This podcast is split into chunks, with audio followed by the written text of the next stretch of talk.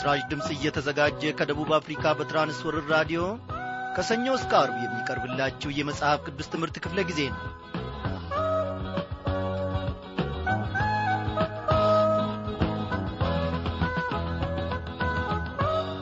ፍጥረታቱን በሥርዓቱ የሚመራ ድንቅ የሆነ የእግዚአብሔር ልጅ ኢየሱስ ክርስቶስ መድኃኔ ዓለም ስሙ ለዘላለም እየተመሰገነ ይሁን። ያለፉትን ቀናት እኔንና እናንተን በማዱ ፊት ሰብስቦ ሲመግበንና ሲያስተምረን ነበረ። ዛሬም እንዲሁ ደግሞ እግዚአብሔር አምላካችን ሊናገረን ሊያስተምረን ፈቃዱ ነው። እኛ ፈቃደኛ ሆነን ልባችንን አዘጋጅተን ወደ ጸጋው ማዕዱ መቅረብ መቻል አለብን። እግዚአብሔር ሆይ ተናገረኝ ድንቅ እንዳንተ የለምና ፍጥረትም አንተን አይቶ ተደንቆብሃል። የእኛ ጌታ እንደምን ታላቅ ነህ እያልን ጌታችንን እያሞጋገስን ወደ እርሱ ዙፋን እንቀርባለን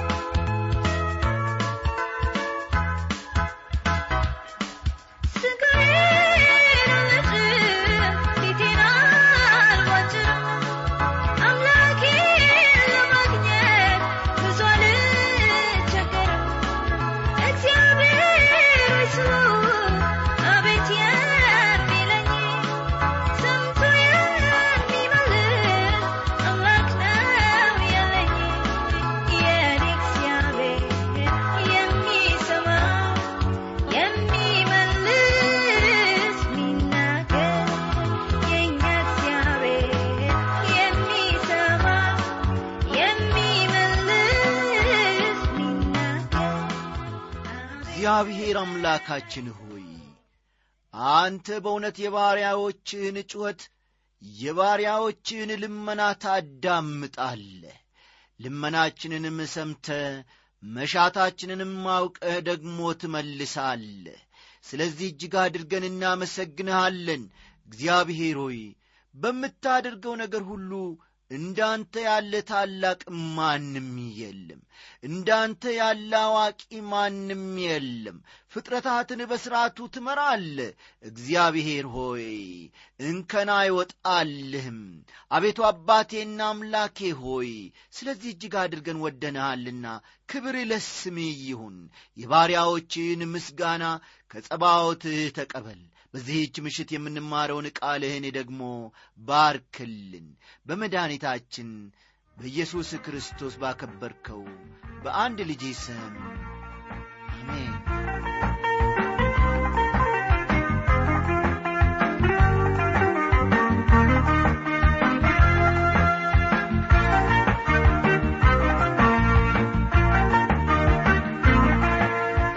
ክቡራን አድማጮች ባለፈው ምሽት ክፍለ ጊዜ ጥናታችን ጀምረነው የነበርነውን ኢየሱስ የሰንበት ጌታ መሆኑን የሚያወሳውን ክፍል ዛሬም ቀጠላ አድርገን እንመለከታለን። ፈሪሳውያኑ ኢየሱስን ለመግደል ስለ ማሴራቸው የሚያወሳውን ክፍል መመልከታችንን ታስታውሳላችሁ። አዎ እስከዚያች ጊዜ ድረስ ፈሪሳውያኑ የኢየሱስ ወዳጆች ነበሩ በራሳቸው መንገድ ከእርሱ ጋር ሊሄዱ ይፈልጉ ነበር ጌታ ግን ከእነርሱ ጋር ወይም በእነሱ መንገድ ሊሄድ አልፈቀደም ስለሆነም ፈሪሳውያኑ ጠላቶቹ ሆኑ በእነርሱ መካከል መለያየት የሆነው በሰንበት ጥያቄ ምክንያት ነው። አዎ ግጭቱም አሁን ገሃድ ወጥቷል። በመስቀሉ ስር ሆነው እጃቸውን አጣጥፈው እስከሚመለከቱት ድረስ ጥላቻቸው ሊረግብ አልቻለም። እርሱን ለመግደል አሴሩ። አሁን በዚያኑ ሰዓት ሊይዙት ይችሉ ነበር። ነገር ግን ሕዝቡን ፈሩ። እስቲ ቁጥር አሥራ ስድስት ምን እንደሚል ከመጽሐፍ ቅዱሳችን እንመልከት። ብዙ ሰዎችም ተከተሉት፣ ሁሉንም ፈወሳቸው ካለ በኋላ በቁጥር 16 ላይ እንዳይገልጡትም አዘዛቸው ይላል። ማቴዎስ ምዕራፍ 12 ቁጥር 16 ጌታ ወደዚህ ምድር የመጣው ታምራት በመሥራት ሰውን ለማስደነቅ አይደለም፣ መሲህ ለመሆን ነው የመጣው። ባልተቀበሉትም ጊዜ የዓለም ለመሆን ወደ መስቀል ነበር ያመራው። የሠራቸው ተአምራት በሙሉ ሕዝብ እንዲያገለውና አገልግሎቱን በፈለገው ሁኔታ እንዳይቀጥል ነበር ያደረጉት። ከቁጥር 17 እስከ 20 ያለውን መመልከት ይቻላል። የተቀጠቀጠን ሸምበቆ አይሰብርም የሚልን ቃል በዚህ ክፍል ውስጥ እናገኛለን። ይልቁንም የሚፈቅድለትን ሸምበቆ ያጠነክረዋል። የሚጤስን የጠዋፍ ክርም አያጠፋም። ነገር ግን እርሱን በመቃወም ከቀጠለ የሚጤሰው ጧፍ ወደ ፍርድ ሰዓትነት ይለወጣል። ቁጥር 21 ላይ ደግሞ አሕዛብም በስሙ ተስፋ ያደርጋሉ ይላል። የገዛ ሕዝቡ ክርስቶስን አለመቀበላቸው ለአሕዛብ መንገድ ከፈተ። በሐዋርያት ሥራ ጳውሎስን የአሕዛብ ሐዋርያ አድርጎ እንደ ሾመው እናያለን። የሐዋርያት ሥራ ምዕራፍ 26 ቁጥር 17ና 18ን በኋላ ተመልከቱም። በቁጥር 22ና 23 ደግሞ ይቅርታ ስለሌለው ኀጢአት ሲናገር እንመለከታለን። ኢየሱስ በተከታታይ በሽተኞችን በመፈወስና አጋንንትን በማውጣት የፈጸማቸው ተአምራት የዳዊት ልጅ መሲህ መሆኑን ለሕዝቡ አሳምኗል። ፈሪሳውያኑ ግን ምን አሉ? ቁጥር 24 እንዲህ ይላል። ፈሪሳውያኑ ግን ሰምተው ይህ በብኤል ዘቡል በአጋንንት አለቃ ካልሆነ በቀር አጋንንትን አያወጣም አሉ ይላል። ይህ ይቅርታ የሌለው ኀጢአት ነው። የሚቀጥሉትን ቁጥሮች በጥንቃቄ ተመልከቷቸው። ከቁጥር 25 እስከ 27 ያለውን ጊዜ ሲኖሯችሁ በጥንቃቄ ተመልከቷቸው። የራሳቸው ልጆች አጋንንትን ያወጡት በብኤል ዘቡል ነው አይሉምና። ቁጥር 28 ላይ ደግሞ እኔ ግን በእግዚአብሔር መንፈስ አጋንንትን የማወጣ ከሆንኩ እንግዲህ የእግዚአብሔር መንግሥት ወደ እናንተ ደርሳለች ይላችኋል። በመሲሁ በኩል የእግዚአብሔር መንግሥት ወደ እነርሱ ደርሳለች። ክርስቶስ መጥቻለሁ፣ አጋንንትን በኃይል ማውጣቴ የማንነቴ መግለጫ ነው ነበር የሚላቸው። ከቁጥር 29 እስከ 32 ያለውንም እንዲሁ ተመልከቱ። ትናንትናና ከትናንት ወዲያ ወይንም ደግሞ ከዛሬ ማታ በፊት የተደረገውን ኀጢአት ክርስቶስ አሁን ይቅር የማይለው ምንም አይነት በደል የለም። ኢየሱስ ክርስቶስ ኀጢአትን ይቅር ይላል። ምክንያቱም ለኀጢአት ሁሉ ሞቶአልና። መንፈስ ቅዱስ ደህንነትን በሰው ልብ ውስጥ ለማረጋገጥ ወደ ዓለም መጣ። መንፈስ ቅዱስ ሲናገረን ከተቃወምነው ይቅርታ የለንም ወገኖቼ። ምክንያቱም በመንፈስ ቅዱስ የተረጋገጠልንን ደህንነት አልተቀበልንምና። አዲስ ልደት የሚሰጠን የእግዚአብሔር መንፈስ ነው ወገኖቼ። በማርቆስ ምዕራፍ ሦስት ይቅርታ የሌለው ኀጢአት የመንፈስ ቅዱስን ሥራ የሰይጣን ነው በማለት በሚናገሩት ይገልጸዋል። በመንፈስ ቅዱስ ኃይል የሠራውን ተአምር በብኤል ዘቡል ነው ማለት የመንፈስ ቅዱስን ሥራ የሰይጣን ነው ማለት ነው። ይህ ዐይነት ኀጢአት ክርስቶስ በምድር በነበረበት ጊዜ ብቻ ሊፈጸም የሚችል ነበረ። ዛሬ ግን የለም። ዛሬ ይቅርታ የሌለው ኀጢአት የለም። ነገር ግን መንፈስ ቅዱስን አንቀበልም ካል የኀጢአትን ይቅርታ ወደ እኛ የሚያመጣው እርሱ ስለሆነ ይቅርታን አንቀበልም። ይህ ብቻ ሲሆን ነው ዛሬ የኀጢአት ይቅርታን የማናገኘው ከአምላካችን በቀር እረ ኀጢአትን ይቅር ማለትና በበደላችንም ወይም ከበደላችን ሊያነጻን የሚችል ሌላ ማን አለ ወገኖቼ?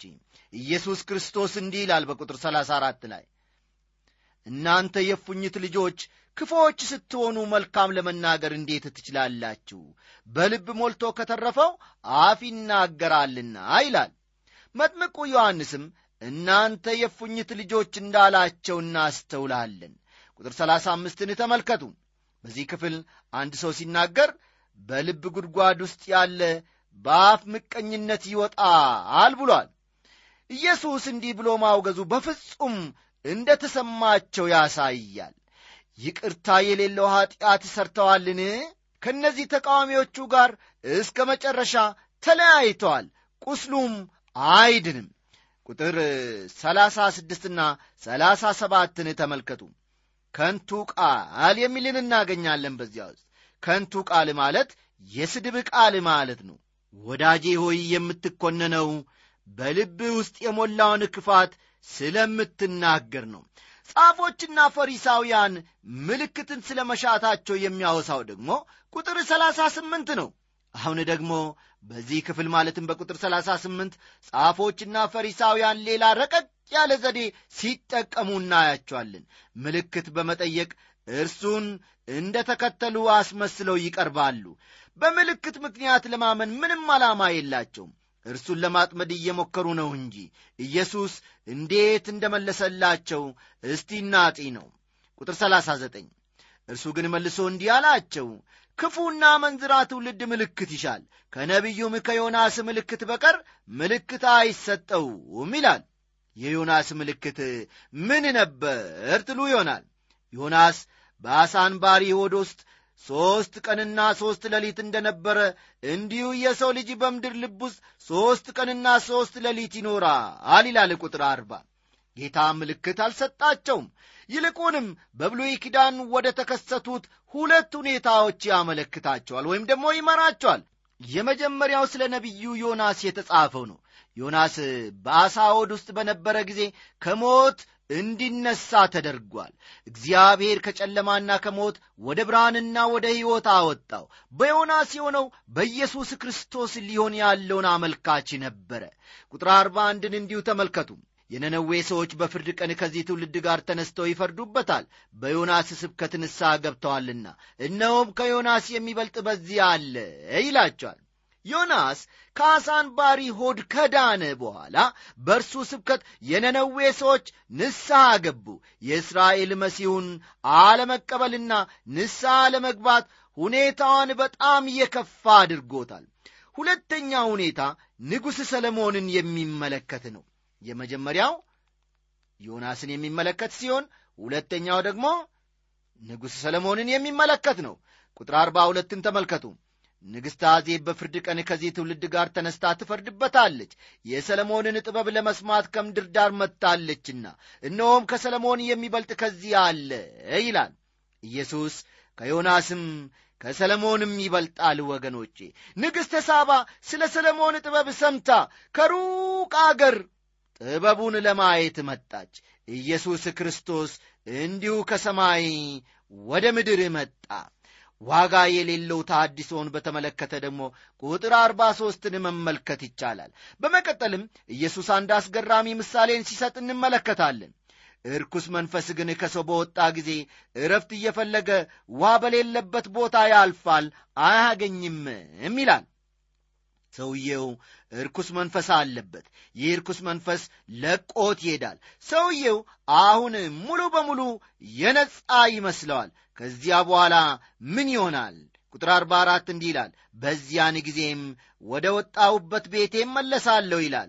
ቢመጣም ባዶ ሆኖ ተጠርጎና ጊጦ ያገኘዋል ይላል። በሌላ አነጋገር መንጻቱ ምንም ጥቅም የለውም። የምንሠራውን ብዙ ነገር ልንተው እንችላለን። ያ ግን ክርስቲያን አያደርገንም። ኀጢአትን አለማድረግ ሰውን ክርስቲያን አያደርገውም። መታደስ አይደለም የሚያስፈልገን። ቁጥር አርባ አምስትን ተመልከቱ። ከዚያ ወዲያ ይሄድና ከእርሱ የከፋትን ሰባት ሌሎችን አጋንንት ከእርሱ ጋር ይወስዳል። ገብተውም በዚያ ይኖራሉ።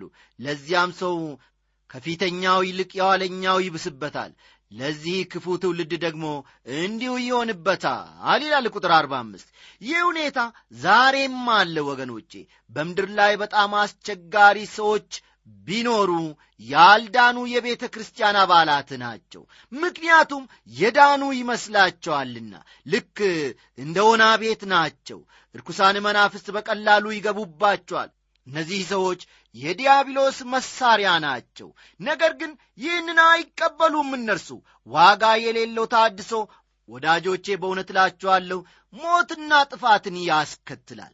አዲስ ልደት ማለት ግን ነጻነትና ሕይወት ነው። የዚህ ምዕራፍ የመጨረሻው ክፍል ሐሳብ የበለጠ የሚገርም ነው። ከዚህ በፊት ካለው የሚቀጥል ነው። ከእናትና ልጅ ከወንድማማችም ይልቅ የሚቀርብ ግንኙነት አለ። ይህም ግንኙነት በእምነት በክርስቶስ ኢየሱስ ከእግዚአብሔር ጋር የሚመሰረት ነው። ከቁጥር 46 እስከ 49 ያለውን መመልከት ይቻላል። ከየትኛውም ግንኙነት ይልቅ ዛሬ በጣም የጠበቀው ግንኙነት በክርስቶስና በአማኝ መካከል ያለው ግንኙነት ነው። እውነቴን ነው የምላችሁ የእግዚአብሔር ልጅ ከሆንክና ወገኔ ሆይ ያልዳኑ የቤተሰብ አባላት ካለው ከእነርሱ ይልቅ ለጌታ በጣም ቅርብ ነህ አንተ ካልዳኑ የቤተሰብህ አባላት ይልቅ ለሌሎች አማኞች በጣምም ቅርብ ነህ። በቁጥር አምሳ ደግሞ ጌታ የሚናገረው በጣም የሚደንቅ ንግግርን ነው። ስለ አዲስ ኅብረት ነው ጌታ የሚናገረው። በሰማያት ያለውን የአባቴን ፈቃድ የሚያደርግ እርሱ ወንድሜ እህቴም እናቴም ነውና አለ ይላል። የአብ ፈቃድ ምንድን ነው ወገኖቼ ጌታ ኢየሱስ ክርስቶስን መስማት መቀበልና ማመን ነው። ይህንን የሰውን ሁለንተና ቀይሮ አዲስ ሕይወት የሚሰጠውን ጌታ እንዴት ሰው ቸል ብሎት ያልፋል? ደግሞስ በክርስቶስ ኢየሱስ ሳይድኑ አውቀዋለሁ በማለት በወገኝነት ዕድሜ መቁጠርና ዝም ብሎ በሃይማኖት መኖር አዲስ ልደትን አያስገኝም። እኛ ግን እርሱን እንደ ሰማነው አየነው ስሙ ለዘላለም የተመሰገነ ይሁን።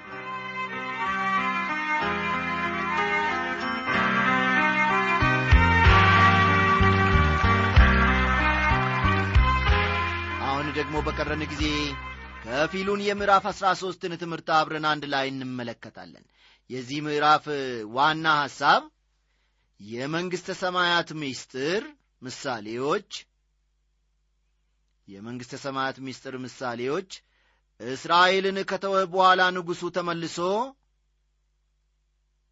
እስራኤልን ከተወ በኋላ ንጉሡ ተመልሶ ፈጠን ፈጠን በሉ። ንጉሡ ተመልሶ መንግሥቱን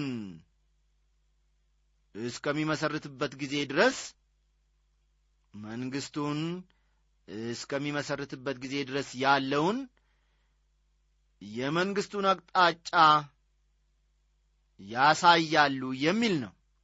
ውድ አድማጮቼ ቀደም ብለን እንደ ተመለከት ነው የማቴዎስ ወንጌል ለሌላው የመጽሐፍ ቅዱስ ክፍል ቁልፍ ነው። የብሉይና የአዲስ ኪዳን በር ከፋሽ ነው ማለት ይቻላል። ምዕራፍ አሥራ ሦስት ደግሞ የማቴዎስ ወንጌል ቁልፍ ነው። በሌላ ስፍራ ከምናገኘው ይልቅ መንግሥተ ሰማይ ምን እንደሆነች በተሻለ ሁኔታ ይህ ምዕራፍ አሥራ ሦስት ያስረዳናል። ይህ ምዕራፍ በማቴዎስ ወንጌል ውስጥ ከሚገኙ ከሦስቱ ገለጻዎች አንዱ ስለሆነ የመንግሥተ ሰማያት ምስጢር ገለጻ ተብሎም ይጠራል። ምዕራፍ 13 የመንግሥተ ሰማያት ምስጢር ገላጭ ተብሎ ይጠራል። አንደኛ የተራራው ስብከት ቀደም ያለውን ሁኔታ የሚመለከት ነው። ለምድሪቱ በሞላም የተሰጠ ሕግ ነበረ ሁለተኛ የመንግሥተ ሰማይ ምስጢር ምሳሌዎች በዚህ ዘመን በምድር ላይ ያለውን የመንግሥተ ሰማይን ሁኔታ ይገልጣሉ። በሦስተኛ ደረጃ ደግሞ በደብረ ዘይት ተራራ ለደቀ መዛሙርቱ ያስተማረው ስለ አሁኑ ዘመን ፍጻሜና ስለ እግዚአብሔር መንግሥት መምጣት የሚገልጽ ነው ወገኖቼ ጌታችን ኢየሱስ ክርስቶስ በስብከቱ መጥምቁ ዮሐንስን እንደ ተከተለ እናስታውሳለን። መንግሥተ ሰማያት ቀርባለችና ንስሐ ግቡ እያለ ነበር የሰበከው። በተራራው ስብከት የመንግሥቱን ሕግ አስተማረ። ከዚያም ኀይልና ሥልጣን እንዳለው በተአምራቱ ካሳየ በኋላ ሐዋርያቱን ላከ።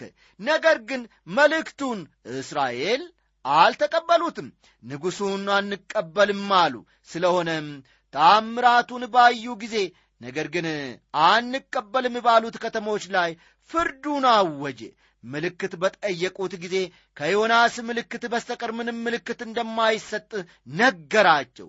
ዮናስ የትንሣኤ ምልክት ነው። ይህንንም ከጥቂት ጊዜ በኋላ በኢየሱስ ተፈጽሞ ያዩታል። በመጨረሻም ኢየሱስ ምን አለ እናንት ደካሞች ሸክማችሁ የከበደ ሁሉ ወደ እኔ ኑ እኔም አሳርፋችኋለሁ በማለት ኀጢአተኞችን ጋበዘ። አሁን ደግሞ መንግሥተ ሰማይ ምን ልትሆን ነው የሚል አንድ ጥያቄ ይነሳል። በዚህ በመጀመሪያው አመጣጡ መንግሥቱን እንደማይመሰርት ግልጽ ነው። በክርስቶስ መከራ መቀበልና መክበር መካከል ባለው ጊዜ ውስጥ መንግሥተ ሰማይ እንዴት ይሆናል የሚል ጥያቄ ቢነሳ አግባብነት ያለው ነው። ኢየሱስ ከሰባት እስከ ስምንት የሚደርሱ የመንግሥቱን ምስጢር የሚገልጹ ምሳሌዎችን በመስጠት በዚህ ጊዜ ውስጥ መንግሥተ ሰማይ ምን እንደምትሆን ያሳየናል። እነዚህን ምሳሌዎች የመንግሥቱ ምስጢር ምሳሌዎች የምንላቸው በእግዚአብሔር ቃል ምስጢር ለተወሰነ ጊዜ ተደብቆ የቆየና ከዚያም የተገለጠን ነገር ለመግለጽ ነው ወዳጆቼ ቤተ ክርስቲያን በብሉይ ኪዳን ዘመን ስላልተገለጠች ሚስጥር ናት ማለት እንችላለን። ከኢየሱስ ክርስቶስ ሞትና ትንሣኤ በኋላ ነው ቤተ ክርስቲያን የተገለጠችው። ክርስቶስ ሞቶ እስከተነሳበት ጊዜ ድረስ ቤተ ክርስቲያን ልትኖር አትችልም። በኤፌሶን አምስት ቁጥር 25 ስለ እርሷ ራሱን አሳልፎ ሰጠ ይላል። የእግዚአብሔር መንግሥት ማለት ቤተ ክርስቲያን ቤተ ክርስቲያን ማለት ደግሞ የእግዚአብሔር መንግሥት ማለት እንዳልሆነ ማስተዋል ይገባል። ዛሬ መንግሥተ ሰማይ በክርስቲያኖች ውስጥ ብቻ ነው ያለችው ማለት አንችልም። የመንግሥተ ሰማይ ምስጢር ምሳሌዎች ክርስቶስን አንቀበልህም ካሉበት ጊዜ ጀምሮ ዳግም እስከሚመጣበት ጊዜ ድረስ የሚፈጸመውን ሁኔታ ነው የሚያሳዩት። ምዕራፉን ስንጀምር ኢየሱስ ያደረገውን ልብን በልስቲ ቁጥር አንድና ሁለትን እናንብብ። በዚያን ቀን ኢየሱስ ከቤት ወጥቶ በባሕር አጠገብ ተቀመጠ። እርሱም በታንኳ ገብቶ እስኪቀመጥ ድረስ ብዙ ሰዎች ወደ እርሱ ተሰበሰቡ። ሕዝቡም ሁሉ በወደቡ ቆመው ነበር ይላል። እዚህ ላይ ከቤት ወጥቶ የሚለው ቃል የእስራኤልን ቤት መተውን የሚመለከት ሲሆን በባሕር አጠገብ ተቀመጠ የሚለው በተለይ ደግሞ ባሕር በመጽሐፍ ቅዱስ አሕዛብን የሚያሳይ ነው። ኢየሱስ እስራኤልን በመተው ወደ አሕዛብ መመለሱን ነው የሚያመለክተው። በንጉሥነቱ ዳግም እስኪመለስ ድረስ በምድር ላይ የሚሆነውን በሚከተሉት ምሳሌዎች ይናገራል። በአገልግሎት ዘዴውም ለውጥ ይታያል። ብዙ ሕዝብ ተሰብስቧል። እርሱ ደግሞ በታንኳ ገብቶ በወደቡ ቆሞ የነበረውን ብዙ ሕዝብ አስተማረ የዘሪውን ምሳሌ በተመለከተ ከምዕራፍ 13 ቁጥር 3 መመልከት ይቻላል። በዚህ ምዕራፍ ጌታችን ብዙ ምሳሌ የሰጠ ቢሆንም ከምሳሌዎቹ ውስጥ ሁለቱን ብቻ ነው ያብራራው። እነዚህም የዘሪው ምሳሌና የስንዴና የእንክርዳዱ ምሳሌ ናቸው። ለምሳሌ በዘሪው ምሳሌ ወፎቹ ሰይጣንን ይወክላሉ። እንደገና በሌላው ምሳሌ ወፎችን ሲጠቅስ ባያብራራውም መልካም ነገርን እንደማይወክሉ እርግጠኞችንን እርሱ ያብራራውን መንገድ ልንከተል ይገባል። የዘሪው ምሳሌ ከመንግሥተ ሰማይ ምስጢር ምሳሌዎች የመጀመሪያው ሲሆን ለሌሎችም ምሳሌዎች መሠረት ነው። በምሳሌ ብዙ ነገራቸው። እንዲህም አለ እነሆ ዘሪ ሊዘራ ወጣ ይላል። ቁጥር ሦስት ዘሪው የሰው ልጅ ዘሩ ደግሞ የእግዚአብሔር ቃል መሆኑን ይነግረናል ከቁጥር አራት እስከ ስምንት ያለውን ተመልከቱ። በዚህ ክፍል እንደምንመለከተው ዘሪው ኢየሱስ ክርስቶስ ነው። ይህንንም በቁጥር ሰላሳ ሰባት ካለው ከእንክርዳዱ ምሳሌ መመልከት እንችላለን። ዛሬም ዘሩን ይዘራል ጌታ ኢየሱስ ክርስቶስ። ዘሩ በቁጥር 19 እንደምንመለከተው የእግዚአብሔር ቃል ነው። በቁጥር 38 መሠረት እርሻው ደግሞ ዓለምን ይወክላል። ቤተ ክርስቲያን በዓለም ውስጥ ነው ያለችው። ከቤተ ክርስቲያን ውጪ ደግሞ ብዙ ያላመኑ ሰዎች አሉ። የእግዚአብሔር ቃል ደግሞ ለሁሉም ይሰጣል። አንዱ ይቀበላል ሌላው አይቀበልም። ሁሉም ባይቀበሉትም የእኛ ሥራ ዘሩን መሥራት ነው ወገኖቼ። መከሩ ግን የእኛ ሥራ አይደለም ዛሬም የሚሆን አይደለም። ነገር ግን ክርስቶስ ወደ መከሩ ጌታ ጸልዩ ብሎአልና መከሩ ዛሬም ነው የሚል ጥያቄ ሊነሳ ይችላል። ጥቅሱን እስቲ እንደገና እንየው ብዙ ሕዝብም ባየ ጊዜ እረኛ እንደሌላቸው በጎች ተጨንቀው ተጥለውም ነበርና አዘነላቸው። በዚያን ጊዜ ደቀ መዛሙርቱን መከሩስ ብዙ ነው ሠራተኞች ግን ጥቂቶች ናቸው። እንግዲህ የመከሩን ጌታ ወደ መከሩ ሠራተኞች እንዲልክ ለምኑት አላቸው የሚልን ቃል ከማቴዎስ 9 ከቁጥር 36 እስከ 38 ባለው ስፍራ መመልከት ይቻላል። ኢየሱስ ይህንን የተናገረው ሐዋርያቱን ወደ ጠፉት ወደ እስራኤል ቤት ከመላኩ በፊት ነው። አድማጮቼ ይህንን ልብ በሉ። በዚህ ወቅት የሕግ ዘመን በማብቃት ላይ ነበር። የመከር ጊዜ የሚመጣው ዘር ከተዘራ በኋላ ነው። በግምት ለአንድ ሺህ አምስት መቶ ዓመታት በሕግ ስር ዘር ተዘርቷል። ከዚያም መከርና አዲስ ዘመን መጣ። በአንድ ዘመን ማብቂያ መከር ይኖራል። በዘመን መጀመሪያ ደግሞ ይዘራል። በዘመን መጨረሻ ያለው መከር ግን ፍርድ መሆኑን ልናተኩርበት ይገባል። ይህንን በምሳሌዎቹ ውስጥ እናያለን። አሁን ደግሞ ዘሩ የሚወድቅበትን ቦታ ልብን በል። በአራት የአፈር ዐይነት ላይ ይወድቃል። ሦስት አራተኛው ዘር ደግሞ አያድግም በስብሶ ሳይበቅል ይቀራል። በዘሩ ላይ ምንም ችግር የለም። ችግሩ ከአፈሩ ነው። ዘሩን በተመለከተ የአፈሩ ሁኔታ በጣም ወሳኝ ነው ወዳጆቼ። ከቁጥር አራት እስከ ስምንት ባለው በመልካም መሬት የተዘራውም ይህ ቃሉን ሰምቶ የሚያስተውል ነው። እርሱም ፍሬ ያፈራል አንዱም መቶ አንዱም ስድሳ አንዱም ሰላሳ ያደርጋል ይላል እነዚህ ቃሉን የሚቀበሉና የሚረዱ ናቸው። ግማሾቹ ብዙ ፍሬ አያፈሩም። የሚያፈሩት ሰላሳ ብቻ ነው። ሌሎች ግን ወደ መቶ ያክል ያፈራሉ። የቃሉ መረዳት ሊኖረን ይገባል ወገኖቼ። ኢትዮጵያዊ ጃንደረባ ቃሉን ያነብ ነበረ። ቃሉን ለመረዳት ቢፈልግም አልቻለም። የእግዚአብሔር መንፈስ ፊልጶስን ላከለት። ፊልጶስም ቃሉን አብራራለት። ወደ ሞት የተነዳው በግ ክርስቶስ መሆኑን ስለ መተላለፋችን መኩሰሉንና ስለ በደላችን መድቀቁን አስረዳው። ኢትዮጵያዊውም አምኖ ተቀበለው። ፊልጶስ የእግዚአብሔርን ቃል ነበር የዘራው። መንግሥተ ሰማያት ይህን ትመስላለች። ዘሪው ኢየሱስ ክርስቶስ የእግዚአብሔርን ቃል እንደሚዘራ ያንን ዘር ደግሞ መንፈስ ቅዱስ ለማመን ፈቃደኞች በሆኑ ሰዎች ልብ ውስጥ እንደሚበቅል የታመነ የታወቀ ነው። በቁጥር ዘጠኝ ጌታ የዘሪውን ምሳሌ ከሰጠ በኋላ አንድ በጣም አስገራሚ ነገር ሲናገር እንመለከታለን። የሚሰማ ጆሮ ያለው ይስማ ይላል። ይህንን ስናነብ ጆሮ ያለው ሁሉ አይሰማም እንዴ ብለን ልንጠይቅ እንችላለን። የበለጠ ለመረዳት እስቲ ደቀ መዛሙርቱ የጠየቁትንና እርሱ የመለሰውን ደግሞ ከቁጥር አስር እንመልከት። ደቀ መዛሙርቱም ቀርበው ስለምን በምሳሌ ትነግራቸዋለ አሉት። ጌታችን ምሳሌዎችን የሚሰጠው በፊታችን ያስቀመጠውን ሰማያዊ እውነት ለመለካት ነው። ለምንድን ነው ይህንን የሚያደርገው? ቁጥር አሥራ አንድን ከዚህ መመልከት ይቻላል። እርሱም መልሶ እንዲህ አላቸው ለእናንተ የመንግሥት ሰማያትን ምስጢር ማወቅ ተሰጥቷቸዋል ለእነርሱ ግን አልተሰጣቸውም ይላቸዋል። አንድ ሰው የእግዚአብሔርን ቃል ማወቅ ከፈለገ ሊያውቅ ይችላል ሊረዳም ይችላል። እውነትን ለማወቅ የፈለገ ሊያውቅ ይችላል ይሁን እንጂ ጆሮንም ዘግቶ እምቢ ማለት ይቻላል። አዋቂዎች የተባሉ ብዙ ሰዎች አሉ። ለእግዚአብሔር ቃል ግን ጆሮአቸውን ዘግተዋል። መስማት ካልፈለጉ ደግሞ ቢሰሙትም መረዳት አይችሉም ወይ ደግሞ አይገባቸውም። የእግዚአብሔርን ቃል ሊሰማ የሚችል አይነት ጆሮ ወገኖቼ ለእኔና ለእናንተ ሊኖረን ይገባል። እግዚአብሔር ለዘላለም እየተመሰገነ ይሁን። እንግዲህ የዚህን ትምህርት ቀጣይ ክፍል ደግሞ በሚቀጥለው ክፍለ ጊዜያችን ይዘንላችሁ እንቀርባለን። ደህና አደሩልን